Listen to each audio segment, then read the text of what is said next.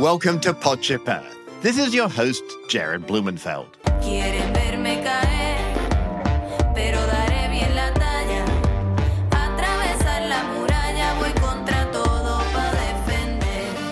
Happy Valentine's Day. It's that time of year again when we express our love through roses and champagne and chocolate. Lots of chocolate. In fact, this year in the US, we consume nearly 3 billion pounds of the stuff. That's about 11 pounds of chocolate per person. In case you're wondering, dark chocolate is in fact the more environmentally friendly and healthier choice because no milk is used and there's less sugar than milk chocolate. Dark chocolate's even been linked to lowering blood pressure and heart disease. And at its best, cocoa production has the potential to do no environmental harm. Unfortunately, sustainable management practices aren't that widespread, which leads to damage of the rainforest ecosystems in which cocoa is grown. To avoid these impacts, try and buy chocolate that's fair trade or direct trade and certified. The result is chocolate that's healthier for you, the farmers, and the planet. But what I wanted to know is where did our love of chocolate originate? To find out, I talk with Emilia Gonzalez, who started her love affair with chocolate as a young girl growing up Mexican in Los Angeles. Before getting into chocolate full time, Amelia's first career was with KPFA Pacifica Radio in Berkeley, where she directed the apprenticeships and the arts and humanities departments. Amelia and her family went to live in Peru and later spent a year in Oaxaca. That's where she became fascinated with the story of cacao and chocolate. In 2012, Emilia took her savings and opened Casa de Chocolates on the corner of Ashby and College Avenue in Berkeley. Ever since, Emilia and her team has been creating chocolates inspired by her passion for Latin American culture, culinary sensibilities, and aesthetics. Emilia also continues her advocacy through formal channels like sitting on the board of youth justice organizations like Speak Out, but more subtly, Amelia uses chocolate to educate inspire us to see the world from a more sublime perspective. In Amelia's garden, she's laid out all the ancient tools for making chocolate. I start by asking her what the big rock is used for. That is the mortar, the okay. large version of a mortar and pestle is what is called a metate, and it's pre Columbian. It was used initially to make chocolate, so make it into, grind it into a paste.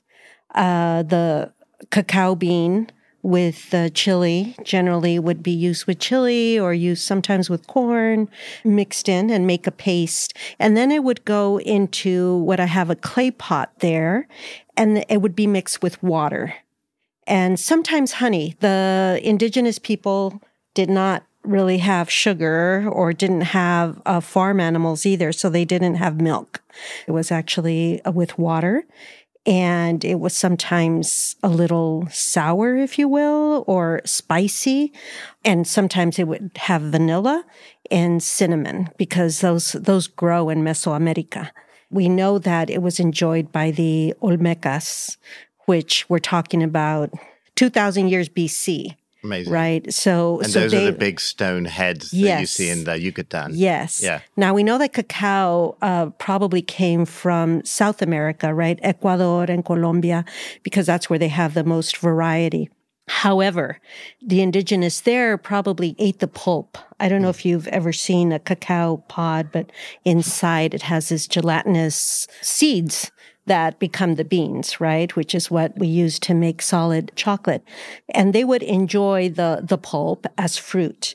However, the first people that actually did something with it and elaborated it and uh, made it into a liquid and frothed it and offered it to the gods were the Olmecas. Mm. And that tradition kept through many of the indigenous cultures in Mesoamerica the Mayan, the Aztec, the Cholulans, a number of them, the Zapotec in Oaxaca. So that generally is the traditional form that it is used. And did you grow up eating chocolate in that way? Well, I was born and raised in LA, but I think that everyone uh, of Mexican or Latin American descent, it's like mother's milk chocolate. you know, it just, you just grow up with it. It becomes part of your everyday life. And I mean, today, a lot of the chocolate in the world comes from places like Ivory Coast, but it all originated in Latin America. Yeah. And sadly, I mean, it's uh, it such a low percentage of the what we know in the world market comes from Latin America. I think that's changing a little bit uh, with some infusion of money in Ecuador and Colombia and Peru in particular. So you're seeing a little bit more of that, and it's generally not the mass produced. 80% of the cacao in the world market is coming from Africa, the Ivory Coast this is kind of unexpected in your life that you would suddenly get this engaged in chocolate. Like, how, how did that journey happen? I was always just curious about the history of cacao. I felt like it was the gift of uh, the Americas. I didn't go acknowledged as such. You know, I think in common thinking, people think that it's a European thing. And while the Europeans did contribute to make it a solid form, that the cacao itself came from Latin America. And that story, as a journalist, I just thought was a fun story to tell. And I dabbled a little bit with a little stories here and there, but I never really got to say the full history of it through a documentary, which is what I knew. But I took an early retirement because I was a little burnt out. And, and you'd been in radio. Yes, I had been in radio for 25 years, uh, mostly behind the scenes, not on the mic. But I just thought, I want to do something fun. And I want to do something that speaks to me culturally, speaks to me actually culinary wise. so I just decided to to do this, embark on this with a partner 10 years ago and I just wanted to really celebrate our culture through chocolate it's pretty daunting to do what you did, and yet you did it with such gusto. Had you ever made a chocolate before? I don't know if you're familiar with mole. Mole is a savory dish. However, it is made with chocolate. So I've I've played with it. I had the opportunity when I was uh, a mother of young children. Uh, my husband and I packed up and we moved to Oaxaca. And so I got to play with chocolate there and experience what it was like to have it be such a, an integral part of the culture and the culinary experience. Uh, we also lived in Peru and saw that chocolate had a role there, right? That that everybody embraced chocolate in a way that is beyond the dessert, beyond the chocolate bar that we know, but somehow it's it's just part of one's life. So I, I had the opportunity to, to experience that. And that just made me really want to explore more. So I hadn't played with chocolate as, as candy and as bonbons as we had, but I had played with chocolate in cooking. Anyone who's ever seen Casa de Chocolates it's not really chocolate. It's more little artworks in a box. I grew up in England, but you come here, it's like Hershey's. It's the it's the worst, least edible form of chocolate. Mm-hmm. So what you're doing feels like almost revolutionary. well, it's going back to the roots of chocolate, right? It's going back. It's very um, when you think about it, it's it's using less ingredients and God bless Hershey who really wanted to make chocolate more accessible, right? Because prior to that, uh, it had been only enjoyed by royalty and only through international. Um, when you think of Spain, keeping it a secret for over a hundred years, and it would only be shared through the royalty. So Hershey had a good idea in mind when they thought that they would make it more accessible for people. Uh, however, of course, you start, you know, putting additives and wax and all kinds of stuff that don't really belong in chocolate. It's unrecognizable the taste of your chocolate compared to what you buy on the shelf. They probably should have kept it secret longer from Hershey. So what yeah. is so so the Spanish were pretty uh, hideous bunch of colonizers with Cortez and uh-huh. but one of the things they stole was chocolate. I mean that's one you hear about the the thirst and blood for gold, but mm. chocolate is one of the more enduring things that they took. Well, you know, it's interesting because they didn't really like it, hmm. but they knew it was of value. The Aztecs and the Mayans, they used the beans as currency. Hmm. And so they knew it had a high value and they were offered when the Spanish came and they added the milk and they added the sugar and be, it became a drinking beverage that they would share in Spain. So you decide like mid career to to go full in on making a chocolatier of yourself. Like what was your vision? Because it's very unique what you do. I think initially my vision that was that we were going to go to Latin America and we were going to start sourcing directly. Usually you're already importing it fermented already. Uh, and you're importing it and it, it would require a big grinder and that was not something that we were really interested in or felt that we could compete with the local markets that were already here. We had TCHO at the time, Scharffen Berger at the time that were here that were doing that and had a lot of the resources to do it. We really want to explore the flavors of Latin America and, and play with those flavors at the end of already a, a product. So we do work with Guittard. They're a local company. They're part of the World Cacao Foundation. They engage in fair trade and they're socially responsible. So we thought that we would partner up with them and source from them and source their Latin American mixes uh, so that we could be true to what our brand and our vision would be. So that's what we, that's who we partner with. That makes sense. Most people, I don't think, have any idea what what the bean looks like. Yeah, well, it's a you know, they're beautiful. They're multicolored. You have you have three types of cacao. That is the criollo, which is kind of like the creme de la creme. And criollo. is that one of those? Because one of them it's, looks like an avocado, and the other looks like a mango. Yeah. Well, uh, they, are generally the, uh, the, This is a real pod, the one that looks like a uh, avocado. Okay. Uh, it's just dried up. Okay. So it you can hear the, the, real beans in there that okay. are probably really dried up as well. And that's what it looks like. The the one that looks like a mango, although much bigger. And they could grow up to being a foot long mm. And uh, probably six inches in diameter. That replicates a criollo. And then there's a forastero that's a little bigger, uh, which is the one that you'll find in Africa because it lends itself to be mass produced more. It's a little hardier. And then you have the Trinitario, that's a, a, hybrid of both. I went to Chiapas last year. I went to a, a small farm that has been there for a long time. I want to say that I spoke to a third generation gentleman that had been working in his family farm. And he it was fun to to actually be in that farm because the most flavorful cacao grows in a biodiverse atmosphere. It mm. it doesn't do very well monocropped and it loses a lot of its characteristics. When you're growing a cacao tree or trees and they're next to oranges and next to mangoes, you could actually taste it mm. in the cacao if you opened the cacao pod and put the gelatinous fruit in your mouth, you would taste the biodiversity. Mm in there. And it's just it's just so much fun to yeah. see that. That must have been amazing to go to chiapas. Yeah it was great.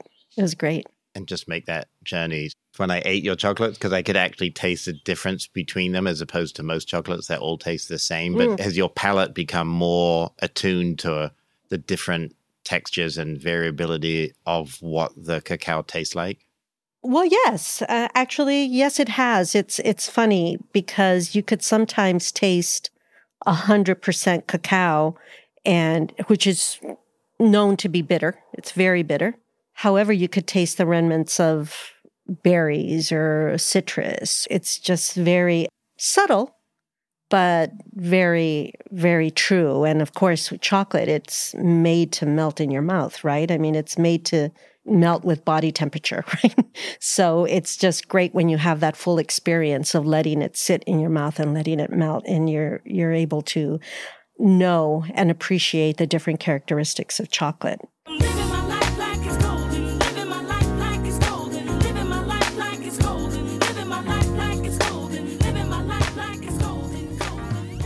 So it's coming up on Valentine's Day. What's the connection, Amelia, between chocolate and romance? I believe it's a theobromine that's in the chocolate, right? It's the active ingredient in cacao that we know has an effect on us physically. I mean, it has caffeine too. And oftentimes people think that that energy boost that you get is the caffeine. And while it could be some of it, the theobromine actually has an effect as well. We know that it opens your blood vessels a little bit, that it releases endorphins. So the actual feel good feeling that chocolate gives you has a scientific basis for that. Yeah, that's the theobromine that I think is uh, is acting.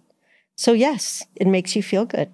So tell me about the cultural aspect because you didn't just decide I'm going to start a business that brings in cacao from Chiapas and other places. You actually thought creatively about how to express it in a different way like what tell me about your vision of how you integrated culture and identity into chocolate well every every chocolate or every flavor that we have has a history in Latin America, whether it, it originated there or it's become part of the culture, uh, such as we play with quinoa.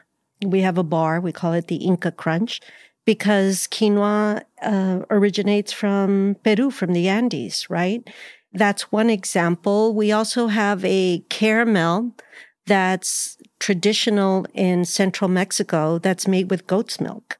And it's got that tanginess of goat milk and it's it's really fun to play with and that's called cajeta and I just have fun sharing that experience with people.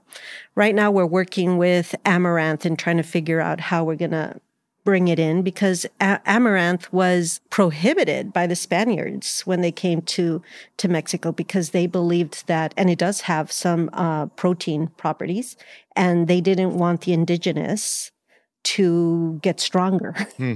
So they actually prohibited from Mexico. So I, I, just love that part of the story. It's, it's, amazing. It's fascinating to me. We play with pumpkin seeds, uh, pepitas, and uh, and mole. We actually have a mole bar and a mole bonbon. And once again, that just kind of shows you the complexity of the chilies. We use over 11 type of chilies in the mole, and only so one good. of them so good. Yeah. And only one of them is spicy, is the chile de árbol, but it has that rich chili flavor. And it's really funny that people think it's going to be super hot because they taste the chili. However, they're, they're surprised that it's not so hot that they can't eat it. And it really feels like you're eating a little piece of Mexican culture. Tell us about like how you decided to you paint them. We paint them. You play with the design and the paint and then you add the melted chocolate in there and it all has to be a similar temperature. So you always have to be conscientious of what is called the tempering of the chocolate so that it sticks. And the the of course the coloring that we use it's cocoa butter based because you wouldn't be able to have it stick if it was anything else well we just play with them we just kind of sprinkle everything on top and it should be fun i always tell my employees if you're not having fun then something's wrong. Like something is really wrong if you're not having fun with chocolate and the production of it. And are you still having fun?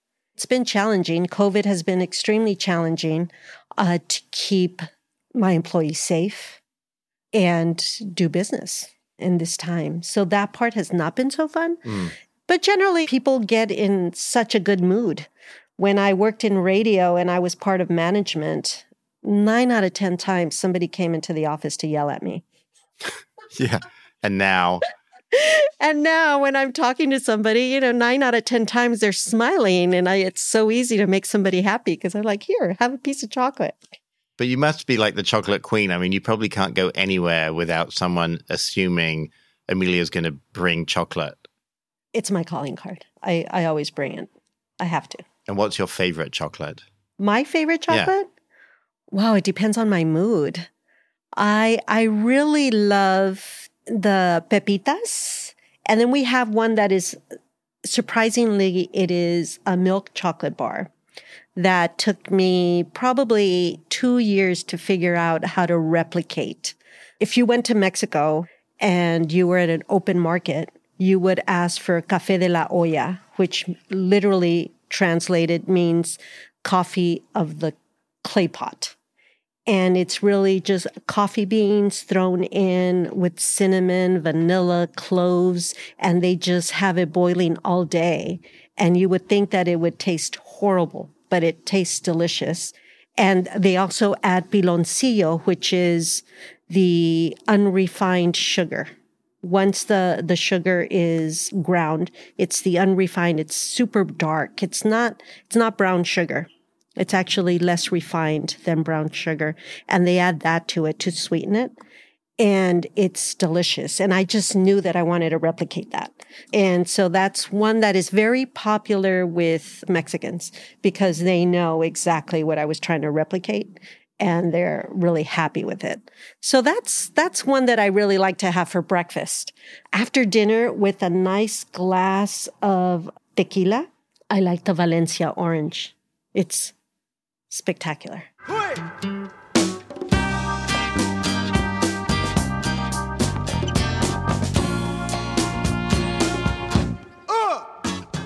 So, how have you kept alive, Amelia, during these difficult times? Like, who's keeping it going in terms of making sure that even in these tough times, we all need chocolate? And how have you stayed afloat?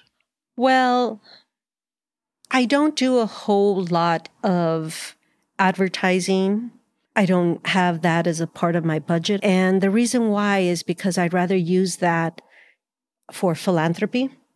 So we support a lot of nonprofits and they've been really good to me. When they've done their virtual galas, they have approached me and said, This year we're going to pay full price. Mm. You have given us so much that this year we're going to pay full price and buy hundreds of uh, your chocolate boxes and give to our, our guests. And that way we could support you. So that's been something that has been multiplied through many of the nonprofits that we have supported in the last 10 years. And so I feel really blessed and lucky. I had to raise prices and because I decided to give my workers a stipend to work during this time. And I, I let my customers know, hey, I'm going to have to raise prices. And they're like, raise your prices, please, whatever it's going to take to, for you to stay alive, do it. And so it's just, I just really feel the support of the community that we've developed in the last 10 years. Mm. I mean, you've helped bless people and now they're blessing you, which is really moving.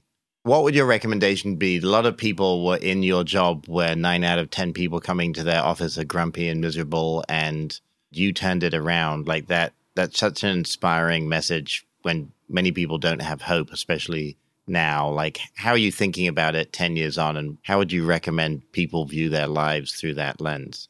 I always believe in strengthening the weakest link. As a business owner, you you always want to raise everybody and you start at the bottom. You know, you start with the part-time high school student and you want to have them have a voice in the workplace and feel like they they have a legitimate voice and and you do that with the kitchen uh, staff and you and you know, the first thing that when they bring a problem, chances are when they raise a problem with me, chances are they also have the answer. So oftentimes I just say, hey, okay, let's brainstorm. What do you think you need to make this work? And so I just feel that letting people have a voice in their everyday environment really helps. I love that. And tell me about your daughter. Yana is focused on environmental justice. How did you raise a, a daughter that is so focused on lifting people up? Wow. Because that feels like part of the message in your chocolate, too. I feel oftentimes that she raised me. I feel that about my parents, too. Uh huh. when she was five or four, we were driving along the Piedmont Avenue where there's all these big houses, right? And she was looking out the window and she says, Mommy, who lives in these houses? And I, of course, thought that she was going to say, I want to live in one of those houses. And I said, Oh, probably professors and families. And she's like, Like a family, like four people? And I was like, Yeah, like that. She's like, why don't they open their house and have some of the homeless in there? I think when you're raising children, you you model the behavior that you want, and I think that that's kind of what we've done. We've always been knowledgeable of our privilege, and knowing that comes with a responsibility. Talking of responsibility, you also have really worked on training your team to become the the next generation of chocolatiers. When uh, my head chocolatier, who's my highest paid employee who's extremely talented. And you would never know that. He was a busboy when he walked in. And he's learned this and he's so sure of himself. It's a transformation that actually has taken place. And I love that part of it. As much as I like the chocolate part, I really love the training component to that and empowering people that way. The, my general manager, who just recently left for a better opportunity, she stayed with me and she she learned how to manage people. She was so meek and so quiet and I was like baby, either you're going to be bossed or you're going to be a boss. So you have to pick one. And I would rather you be a boss.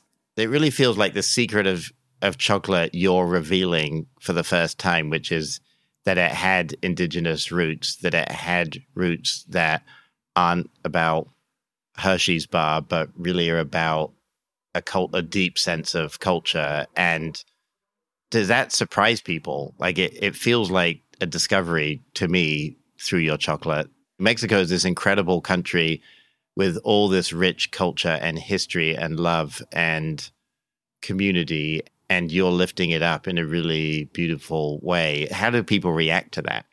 We spend a lot of time with the rhetoric as opposed to really speaking to other parts of one's experience. And so everyone has an experience with chocolate or want to have an experience with chocolate.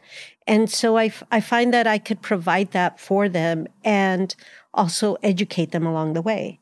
And it doesn't feel as threatening as if I were sitting them down and having this conversation about you you know you have you have to thank the indigenous people of the Americas when you eat every single piece of chocolate that you have that wouldn't get me very far and it certainly wouldn't make me popular the way I am so uh, by taking chocolate everywhere but you could engage in a conversation about the peanut butter bonbon Inca. Oftentimes, people don't even know what Inca means. You take people where they're at, and chocolate is a nice entryway to do that.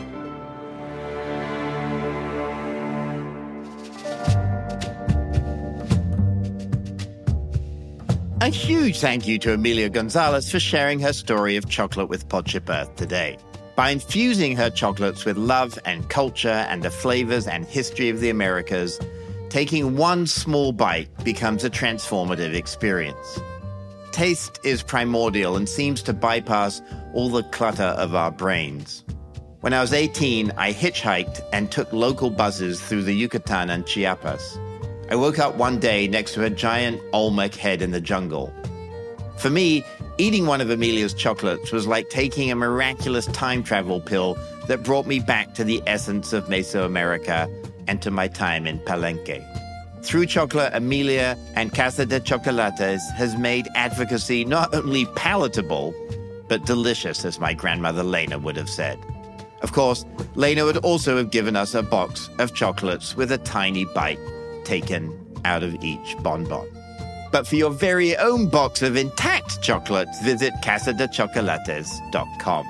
Thank you so much for being part of the Podship Earth journey from the entire Podship Earth crew, sound engineer Rob Spate, executive producer David Kahn, and from me, Jared Blumenfeld. I hope you have a very sweet Valentine's.